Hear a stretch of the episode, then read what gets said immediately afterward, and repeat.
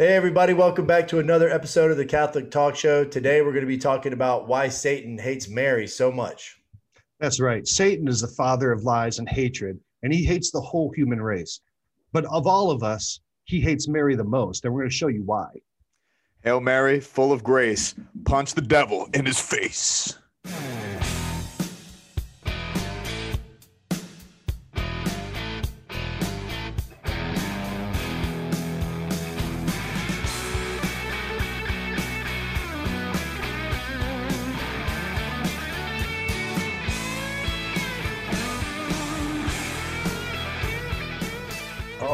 Here we go. We're already off to a very contentious start. Uh, There's no contention. Mary punched Satan in the face. Amen. You know what I? You know what I love the most is is you know, all joking aside, like Mary with serenity rests her heel on the serpent's neck, and I just love all the depictions that I've ever seen of our Blessed Mother with Satan at her heel. The face of Our Lady is just so serene. And, you know, in the sense of combat, I mean, how incredible is the power of our Blessed Mother, just with that sense of like, yeah, I don't have to punch you in the face. I can just keep you right at my heel and just go on about my day. You know, like, I, I just love it. I She's the ultimate mama bear. She really is. Very protective. She, she is a warrior queen and the queen of the universe and the queen of heaven. Um, but really, of... our whole human race, Mary is our solitary boast. Mm. You know, her Immaculate Conception and her fidelity to God's plan, her fiat, uh, you know, it sets her directly in opposition to Satan. And there is nothing more that Satan hates than fidelity to God. And Mary is the embodiment of that and the perfection of that. So that's what we're going to talk about today, why Satan hates the Blessed Virgin so much. Um, And I would say, you know, before we get into it, Father Rich, why don't you tell everyone how they could follow us and learn more? Happy to. So if you're enjoying our content and you want to share this content, by all means, go on Facebook, Instagram, and Twitter. We're present on all of those forums at Catholic Talk Show. And if you want to learn more about ways that you can share our content through audio feed as well as visual, just go to w w w dot catholic talk show dot com. There you'll see every way that you could listen in. We're on all the podcasting forums, and we're on YouTube. And if you're watching our content on YouTube right now, take a moment, hit the subscribe button, click the bell. Every time we produce a show, each and every week, it'll populate on your feed, and you won't miss any of the rich content that we offer here at the Catholic Talk Show. Now, we wouldn't be able to do this show without our patrons. If you're considering becoming a financial supporter of our show, go to catholic talk show dot com forward slash Patreon. There you'll see all the cool tiers that we have and some cool gear to send your way by supporting the show and the efforts of evangelization in the digital continent. We live in a very contentious time in the world, and we need to reveal our Catholic faith with great emphasis and zeal and passion. And that's what we try to do week in and week out. And this week's content really focusing on the Immaculate Heart of Mary. She is the highest honor of our race. She is most blessed among all women. And when we reflect on who the Immaculate One is to us as a mother, what a gift, like Ryan DellaCroix was saying, a mama bear that wants to protect and nurture our relationship with Christ, who truly has conquered sin and death. So as we jump into this content, I think it would be great to take a moment with you and pray a Hail Mary. So let us begin in the name of the Father, the Son, and the Holy Spirit. Amen. Hail Mary, full of grace, the Lord is with thee. Blessed art thou among women, and blessed is the fruit of thy womb, Jesus. Holy Mary, Holy Mary, Mother, Mother of God, God, pray for us, pray sinners, for us sinners, now, now and at the, the hour, hour of our, our death. death. Amen. Father, Son, Holy Spirit. Amen. So we all know Satan and Mary got beef, right? They are their mortal enemies. And, you know, where's this beef go back to? I mean, this goes back to the very beginning. This goes to the fall. This goes to the garden. You know, Satan had his first big triumph after his fall in the garden, getting our, our ancestors, Adam and Eve, to fall.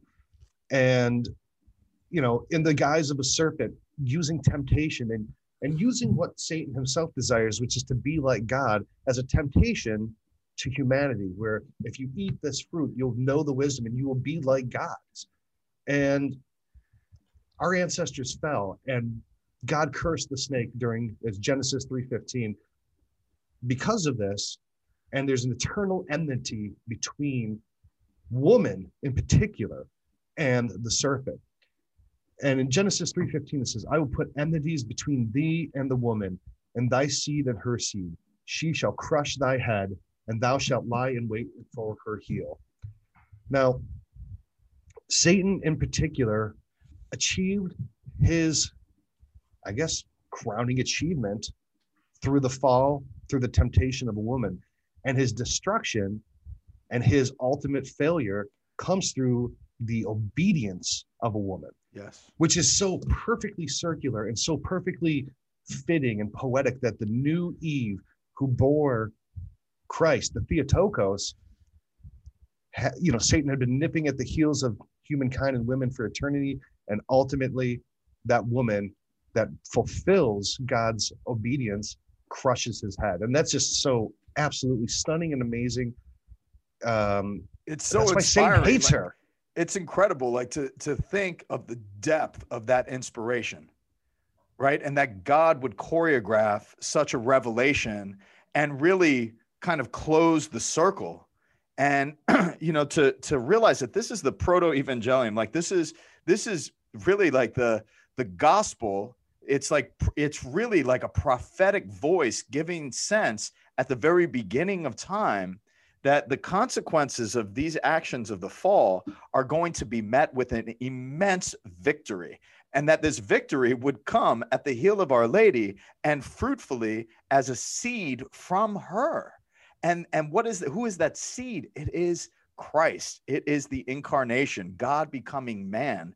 And as we sense that enmity that is between the Immaculate One, the one who is without stain, you know, with the Blessed Virgin Mary, the opposition is set out by her identity alone. She does not cooperate with sin. So a Bible that I like to use is the New Jerusalem Bible. It gives great annotations and great like sense of scripture by footnoting as you continue to read. And one of the footnotes for the Proto-Evangelium that Ryan Shield just shared with you from Genesis chapter three, verse fifteen. So open up the Bible, look at that Proto-Evangelium today, and just kind of realize, what does this mean as it plays out in the history of salvation, in the person of Jesus Christ, and as we are reflecting so securely and, and intentionally on the Immaculate Heart of Mary. So the, the point that the author and the, and the scriptural commentator is expressing is the Hebrew text, by proclaiming that the offspring of the snake is henceforth at enmity with the woman's descendants, opposes the human race to the devil and his seed, his posterity, and hints at ultimate victory. It is the first glimmer of salvation, the Proto-Evangelium.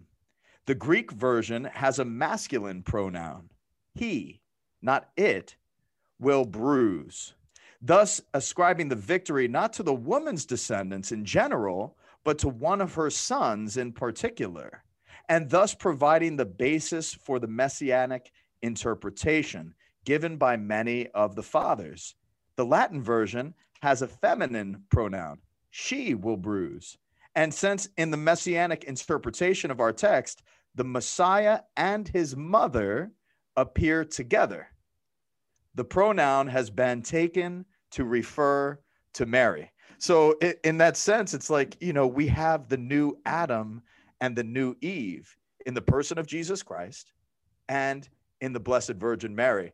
And, and these bookends, if you will, the, this kind of full circle that we're describing shows Mary and the importance of her role in the history of salvation as well. And I'm looking forward to really developing that with some accompanying documents. Yeah, so let's look at why why Mary is so diametrically opposed in in who she is to Satan. And and I would say probably the most fundamental reason why Satan hates humankind, but Mary in particular. And this is very important because Satan is about pride. That is the that is the king of sins, is pride. And that is Satan's particular and initial sin, is because he was God's most perfect creation. He was the most beautiful and most powerful of all the angels, the first creation of God. And in that pride, in that desire to be like God, he fell. Now, in the fall in the garden, he promised the same thing. The same thing that he was aspiring for, he cunningly tricked Adam and Eve into falling for. But here's the secret. Here's why Satan hates Mary so much. Because Mary's his replacement. Mary is now the crowning achievement of creation. Now, our Lord is not a creation. He is, you know, the Alpha and the Omega. So even though he's fully man and fully God, but Mary is only a creation. She has no power of her own. But as a creation, she takes that seat of primacy that was originally Satan's, that was Lucifer's. She is now the most beautiful. She is now the most powerful creation. She is now the one who fulfills God's plan for creation. You know, in her obedience, she counters Satan's rebellion. In her humility, she counters Satan's pride. Everything that Satan was not and caused him to fall, Mary is. And that's why she now has, she's the queen of heaven. She's the queen of the universe. She takes Satan's place because he fell and she didn't. And, she, and Satan in his pride hates that a little Galilean Jewish girl has taken the place of the prideful, mightiest of all creation before her. That's got to drive Satan crazy. And that's why he hates her so much. And that also adds context to what you were talking about, Father Rich, with the Proto-Evangelium, um, and, and how uh, there's a reciprocation through Mary and Eve. There's a reciprocation through Adam with Christ. Like, this created order had to be reestablished, if you will, to counter this, um, you know, Satan's uh, objection. And that's, and that's exactly it. Like, you know, to, to counter that, and this almost like a, a recreation, like, you know, like this sense of, you know, what Saint Thomas Aquinas expressed in the exitus et reditus, that God in his exitus, you know, creates all things.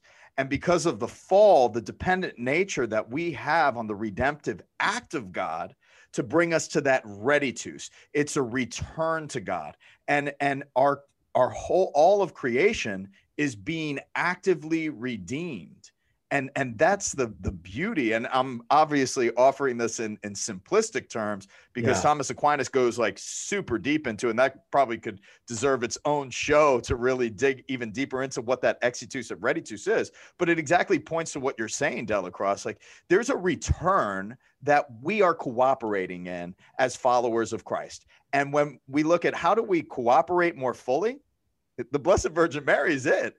Yeah. She cooperated. She was uh, she was created, you know, and and you think of the highest honor of our race, the the the example, the model of all Christians, the help of all Christians, all these different titles that are associated with Our Lady. We understand her in line of Scripture and in the practice of our Christianity as fully cooperating with this redemptive yeah. movement, this reditus. Well, I don't know how you feel out there listening in or viewing, but I, I could speak on behalf of my brothers, Sheila and DellaCroix. Like, we want to participate in that. You know, yeah. I want to participate in that return. And Our Lady is, is a perfect person to be associated with and accompany in that process of the return. Yeah, we also um, participate in a more unique way after the fall with God himself. You know, uh, before the fall, we were with God. After the fall, Christ himself dwells within us. We're actively able to unite ourselves to God through baptism in a way that was never given before. And so even, even Christ, through not just, you know, the fall and, and, and the counter there, but just personally, the victory that we share with God's mercy and confession, but mostly through baptism and the access that we have to all these sacraments, we actually share in the divine life of God. So God goes a step further to bring us back, to incorporate us into his divine life through baptism. We're literally grafted onto the body of Christ. And I just think, you know, a lot of people get frustrated with evil in the world and, and uh, struggle with their Christianity. But I think framing Uh, Christianity through the lens of baptism is It's a very beautiful offering that God gives to us, a free gift that God gives to us to counter all this, you know, and to do so in a way that's way more, I would say, substantial as a, as a, a created, you know, person. Yeah. So like you're mentioning victory, Christ's victory. And, you know, I know all three of us guys like sports movies, right? You know, get Kevin Costner in any sports movie and then whatever, it's great. And in every one of these movies, what happens is the team you're rooting for, the, the heroes, they're, they're down, right? The scoreboard, and they're looking up the scoreboard, they're running out of time and, you know, they're losing and everything's going poorly. And then all of a sudden someone gets a little inspiration and you just hear a little uplifting tinkle of the piano. And then the tide starts to turn and everything starts to go that way. And then it builds to this crescendo of victory. I would say that turning point, that little tinkle where you just start to hear the piano playing of the divine plan of victory is in the Immaculate Conception. Now, so many people get the Immaculate Conception wrong. They think that's yeah. Jesus's birth. That's the virgin birth. It's not. The Immaculate Conception is, frankly, when Mary's parents, you know, had relations and she was conceived. But the particular thing is that she, in a stroke of mercy by God, was conceived without the stain of original sin. Now, Satan had gotten us to fall in the in the garden, and every person henceforth was born with that guilt of original sin. But Mary didn't have that. Now, you can say, you know, God's changing the rules as he goes, but God could do whatever he wants. And Satan in his pride thought that he was going to win. And Satan's just like, you know, hey, wait a second. Wait, I, I got these people. They all have original sin. You can't do that. Well, he did. And Mary cooperated in that special outpouring of grace that made her full of grace. She was immaculately conceived, but she also maintained that purity and never sinned. Jesus never sinned. Jesus can't sin. Mary had the fallen capacity to sin, but didn't in her obedience and fidelity because of that grace of the Immaculate Conception. So to me, that first little precursor that ultimately, um, you know, the victory of Calvary and the resurrection starts right there with Anna and Joachim in that, you know, in their relations as man and wife that conceived Mary and given that grace to the Immaculate Conception.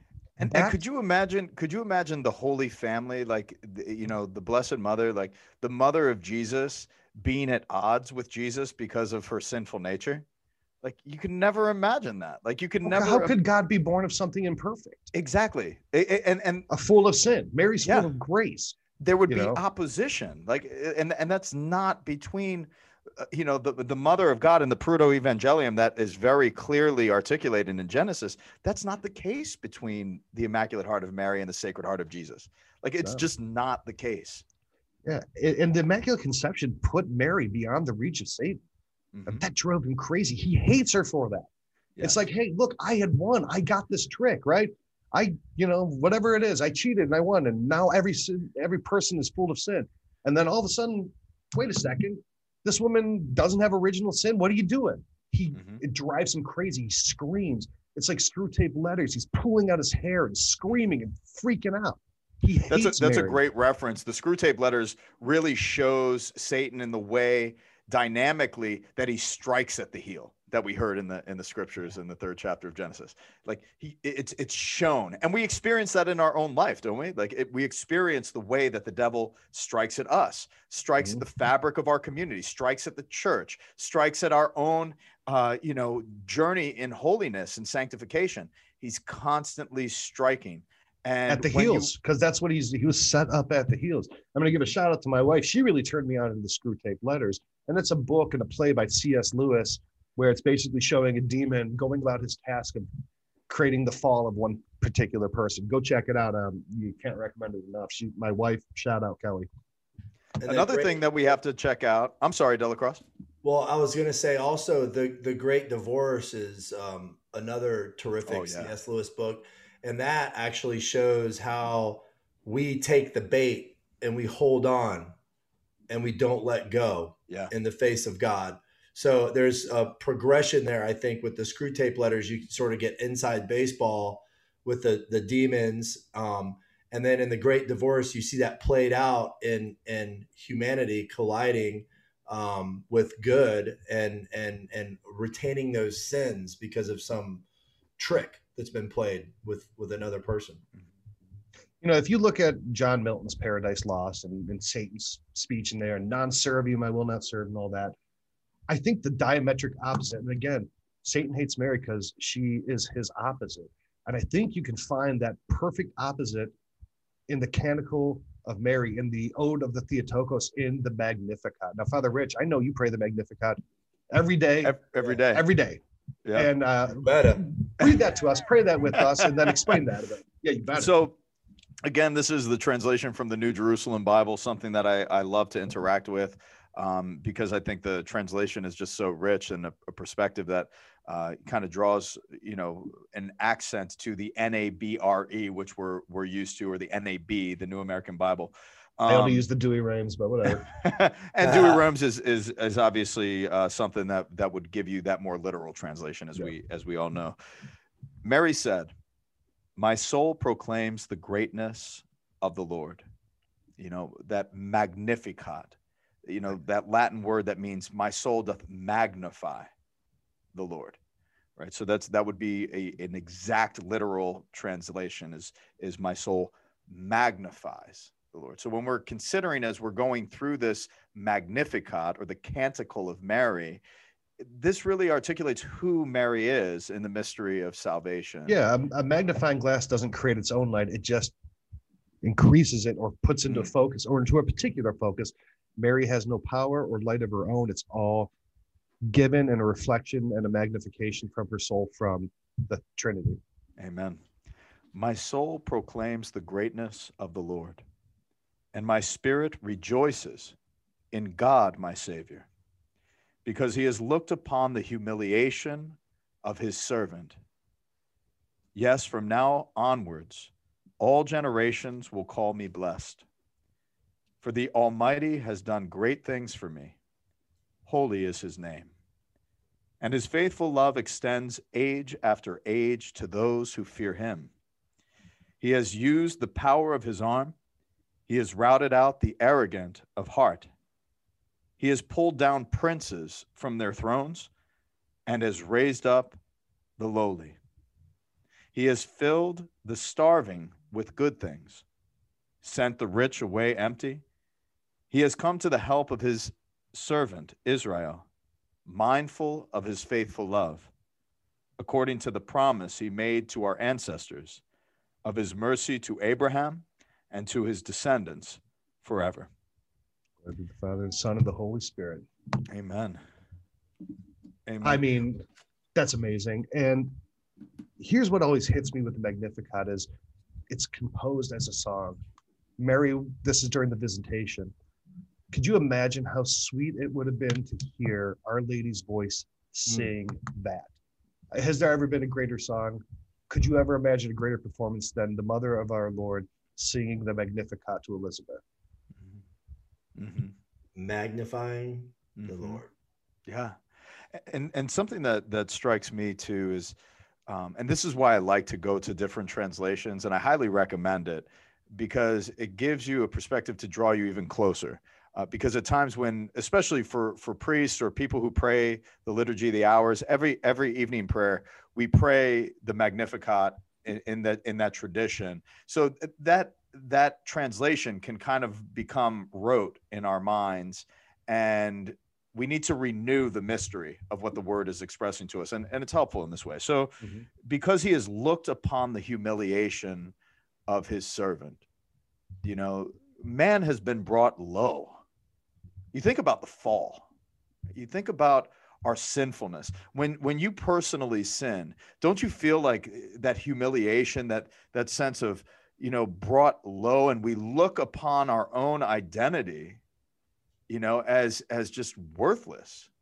And, and as we, as we look at ourselves with such disdain and humiliation, what's going to save us from that low state, that poverty of soul? What, what's going to save us is one who reminds us of our worth and our dignity, that reminds us that we are not an estimate value of our sinfulness.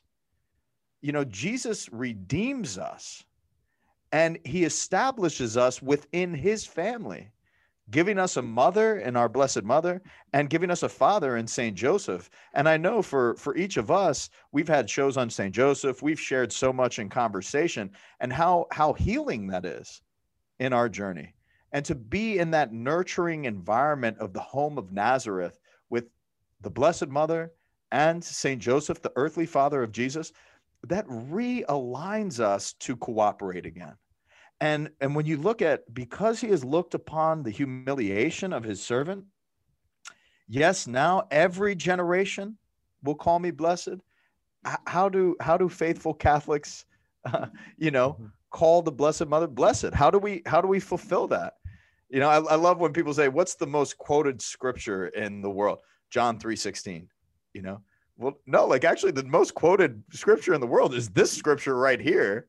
You know, because we are calling the Blessed Mother blessed when we pray, Hail Mary, full of grace, the Lord is with thee. Blessed are you among women. And, and that nature of her being blessed among all women, being blessed among the human race, it gives us something to look at, and, and we need to look more deeply at it. Yeah, we did that in an episode on the Rosary, but really the Hail Mary is just a recitation of Scripture. That's the first half of it. Is just, it's the angelic salute, it's it's the Annunciation, then it's the Visitation, then at the end, there's our supplication to ask Mary to pray for us. I mean, it is an incredibly, I mean, it's just Scripture. It's, mm-hmm. and and the Magnificat, I mean, you know, when you look at it as a hymn, it's the oldest Christian hymn there is. Mm-hmm. I mean, that is the first Christian hymn. Um, yeah. How could there be any hymn before it? Because, I mean, this right. was when Jesus, uh, you know, was in Mary's womb. So, I mean, that's foundational, you know, and, and I feel so badly. And if there's any Protestants listening, you know, look, Martin Luther and Leo the tenth and all the problems we've had aside, let's just agree on Mary. Let's let's work from there first and just that Mary is on your side. We can get into the theology of it all later, but just have tenderness in your heart to her first. And a lot of stuff will work out just fine for her. But let's just use that as a starting point because, you know, that's important. And let me be perfectly clear. There is no Mariolatry in Orthodox practice of cat being Catholic. There is no worship of Mary.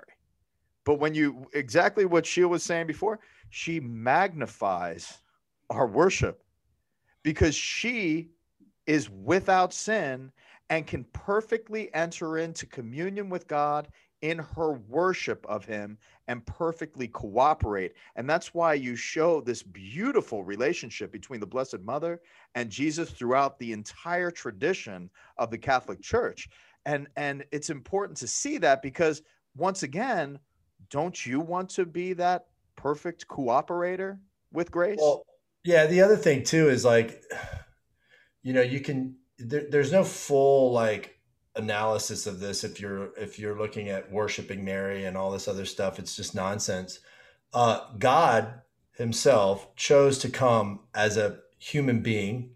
He chose to come to us through a mother, in a mother. Uh, cho- God chose to be raised by a father and a mother. Mm-hmm. He, um, in his active ministry, uh, saved others, human beings, right, that followed him. Uh, we have apostles. We have this whole tradition of Christians that God has inspired to, to create Scripture, uh, to compile Scripture, to preserve Scripture, you know, to, to, to just somehow disconnect Jesus from everything else. Even when you sit in your churches and you're proclaiming the gospel, there are still people there. And those people are a part of it. Yes. You ask them to pray for you. Like, how do you take that and then put a wedge in it and say, well, Mary doesn't matter, right? Like God, God chose himself, chose to, you know, dwell inside of her for nine months mm-hmm. before he yeah. Came. Oftentimes, Man. Ryan, you're, I mean, dude, that's so right. And oftentimes it's just people saying, look, well, what do Catholics do? We're different than Catholics. Catholics all about Mary. Let's not do that. I don't think there's a lot of forethought into it. I think it's just a standoffish, you know, Absolutely. Point of view. It's it's um, very easy to do because because yeah. Protestants will tell you what they don't believe, mm-hmm. and then Catholics will tell you what they do believe, right? Mm-hmm. There's a very big difference between. Well, it's right there in the name, Protestant. They're protesting, and yeah, they're protesting. They look, there's a lot of there's a lot of Protestants who incredibly exalt Mary and are, are faithful daughters and right. sons of Mary, If Martin Luther himself couldn't speak more highly of Our Lady, you know. But here's here's the thing: like bringing Mary into your home, Satan hates Mary, and and Pope Francis, he said something that I really liked. He said, "When Mary is in the home, the devil does not enter. If Mary is in your home, the devil doesn't enter. The devil hates Mary. Satan despises the Virgin, you know. And if Mary is in your home and she is, you know, serving in her role as the mother in your home, Satan's not going to enter. And, you know, for every Catholic, certainly increase your devotion. For every Protestant, develop a devotion. For every atheist listening, you know, look, if you have problems, Explore. if you're having problems going towards God the Father and Christ, you know, maybe God put Mary there as that softer, gentler first way to initiate yourself and reorient yourself towards the Trinity through a loving, tender mother." Read all the comments in our Rosary video. Yeah, I mean, th- they're incredible. We we have a mother that's the same for hundreds of people on that comment string on our YouTube channel. I mean, yeah. It's the same story, right? It's the same uh, spiritual, like, you know, digestion of who she is and how she helps and how she's a, a loving mother. Like, you can't like get all these people to just kind of lie the same as like they're robots or something. It mm-hmm. just doesn't work. And for me, you know, living as a practical atheist, you know, living as if I didn't believe in God when I was younger, you know, what drew me back in was the Blessed Mother. That was like the first thing after reading the scriptures. The first devotion that came into my life was the Rosary, and it changed it changed my life and the yeah. seven sorrows of Mary. And, you know, like the guys are saying, we we have a number of shows on, on this topic. So definitely check those out. If you haven't watched the, the show on the Rosary, if you haven't watched some of our other shows on our, on our Blessed Mother, um, by far, you know, Our Lady has really shown her hand in the show and in, in the development of the show. It's, it all comes from her, really. And, you know, when, when we look at the importance of who she is, I, I we would be remiss if we didn't share uh, a beautiful document, a, a letter, really. It's very short. It's a quick read uh, that Saint John Paul the Second penned back, I believe, in nineteen ninety-six. And it's Mary's enmity towards Satan was absolute.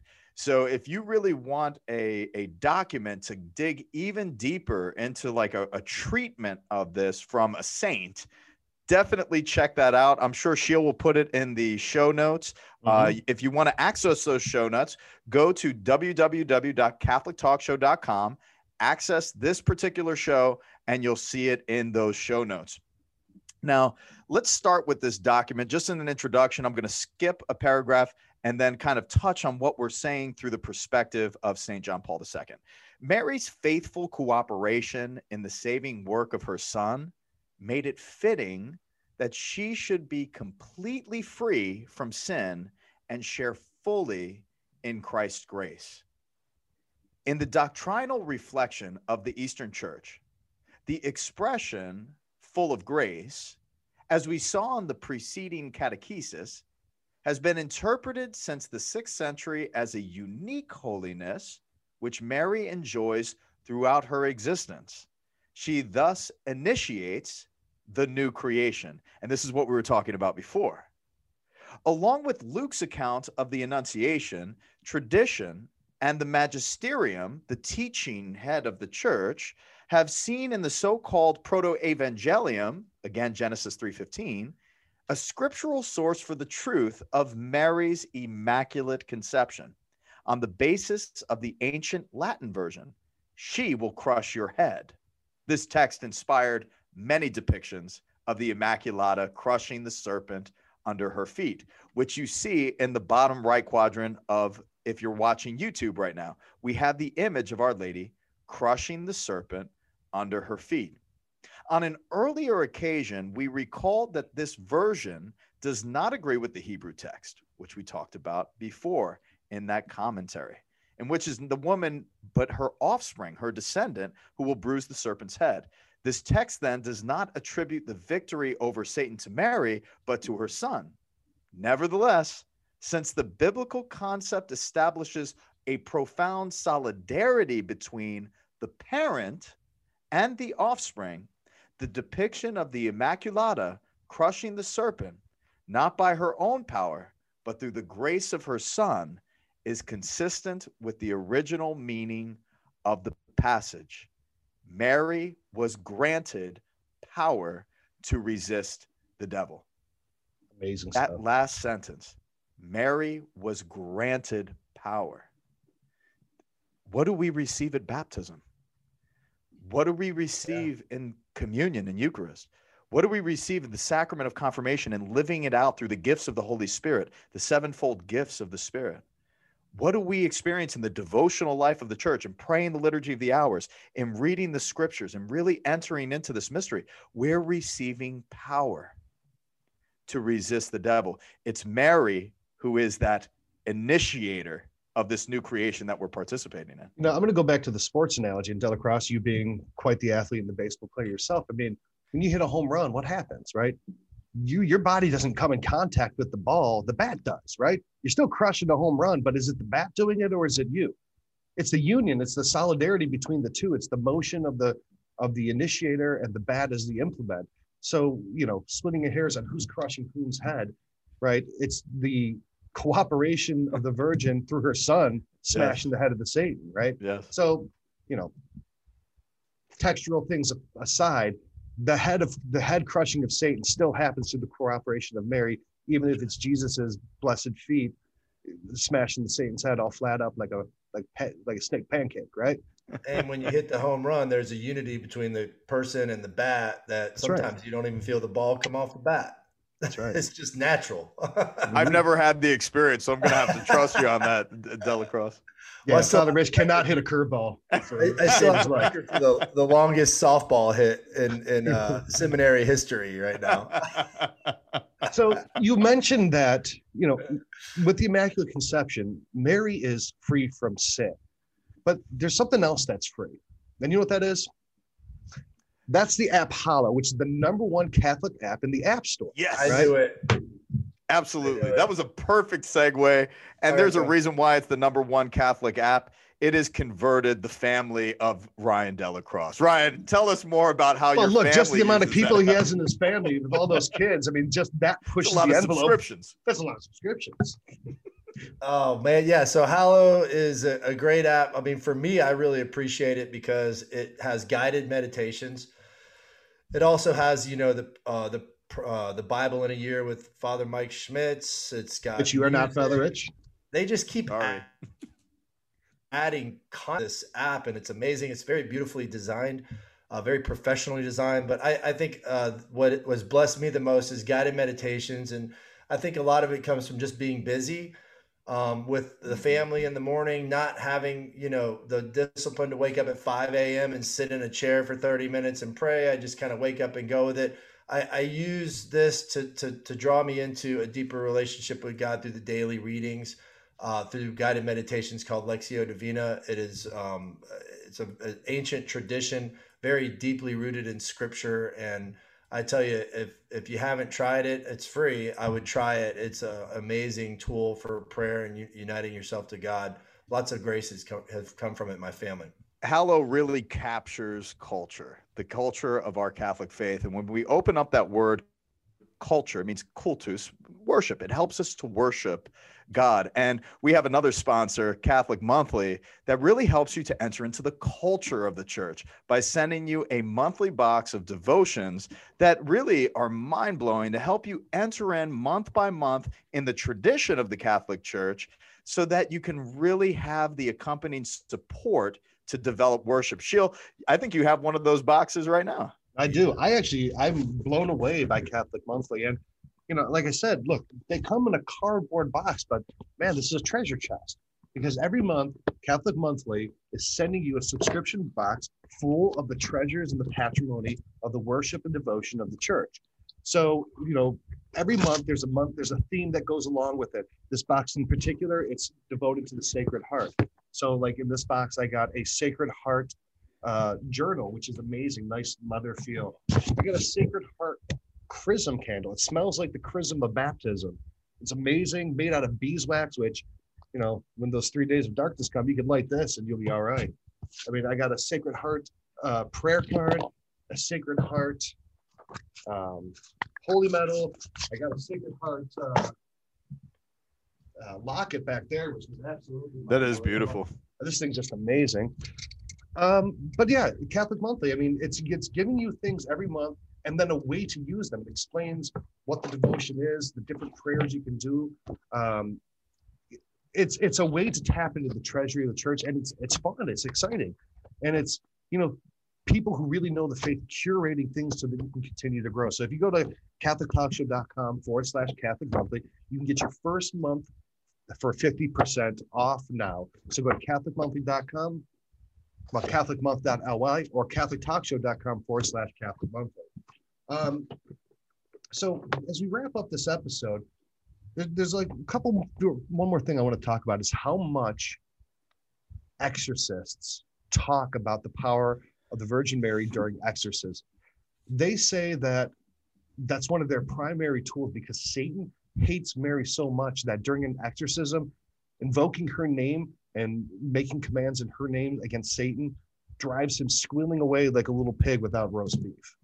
And he calls, and we had a we had an interview with a, a guy who did extensive research in um, exorcism, in the field of exorcism. And uh, in, in one of our conversations, it's a beautiful episode, by the way. Uh, you should check it out. It's uh, seven um, things exorcists want you to know. And the book was Slaying Dragons. Slaying Dragons, yeah. And and he said many times um, the that the demon would say, the woman, you know, like the woman, you know, like they wouldn't even use her name. Yeah, um, I'm reading this account by an Italian priest who taught at the Gregorian. His name is Father Babylon. And he said that... Um, She said that Satan says that one won't even call her the woman because being, you know, this proud and mighty fallen demon being, you know, bested by a woman, a poor little, you know, housewife from Galilee. That's who that's who's crushing the head of the mightiest creation of God. I mean, I'm sorry, you can't make this up. You cannot make this up that a poor backwater Hebrew Jewish woman from a nowhere that was occupied by a huge power, born poor, who was, that's who initiates the sequence that takes down Satan. I mean, come on, this is just, it, it is so beautiful and so divinely inspired and perfect. It just, it fills me up, my, my heart, like wants to explode yeah. thinking about how God operates. Touching on that sentiment, Ryan Shield, you know, Saint John Paul the Second concludes with Saint Irenaeus presenting Mary in this way. And I think it's it's just a perfect tie-in as we conclude this show.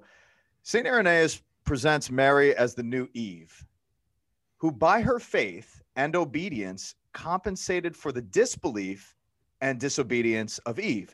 Such a role in the economy of salvation requires the absence of sin.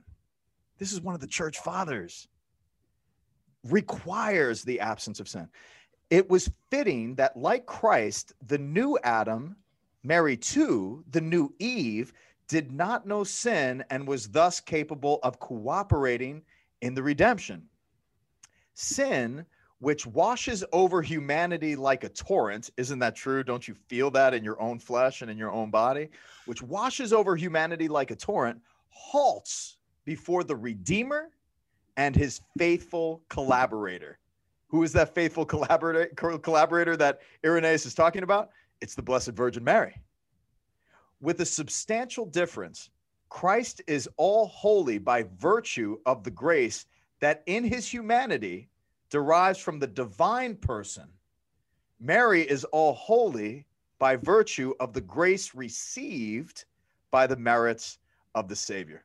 And that's how Saint John Paul the Second concludes this incredible letter. So make sure you check out the show notes. Go to w w w dot catholic talk show dot com. Access that letter from Saint John Paul the Second, as well as all the amazing references that we've had along the way. Open up the scripture, pray the rosary, grow in your devotion to Our Lady. And I just want to reemphasize what Sheila said. If you're out there and, and you're agnostic, you struggle with faith, maybe you've been a professed atheist, you know, give it a shot, put it on, like look into it, you know, don't be apathetic toward it, like look into it because this beauty has captured our hearts. We give testimony to that. It has filled our souls. It's filled our hearts. And we want the same thing for you. it's transformed the trajectory of my life, living so basely and living as a practical atheist.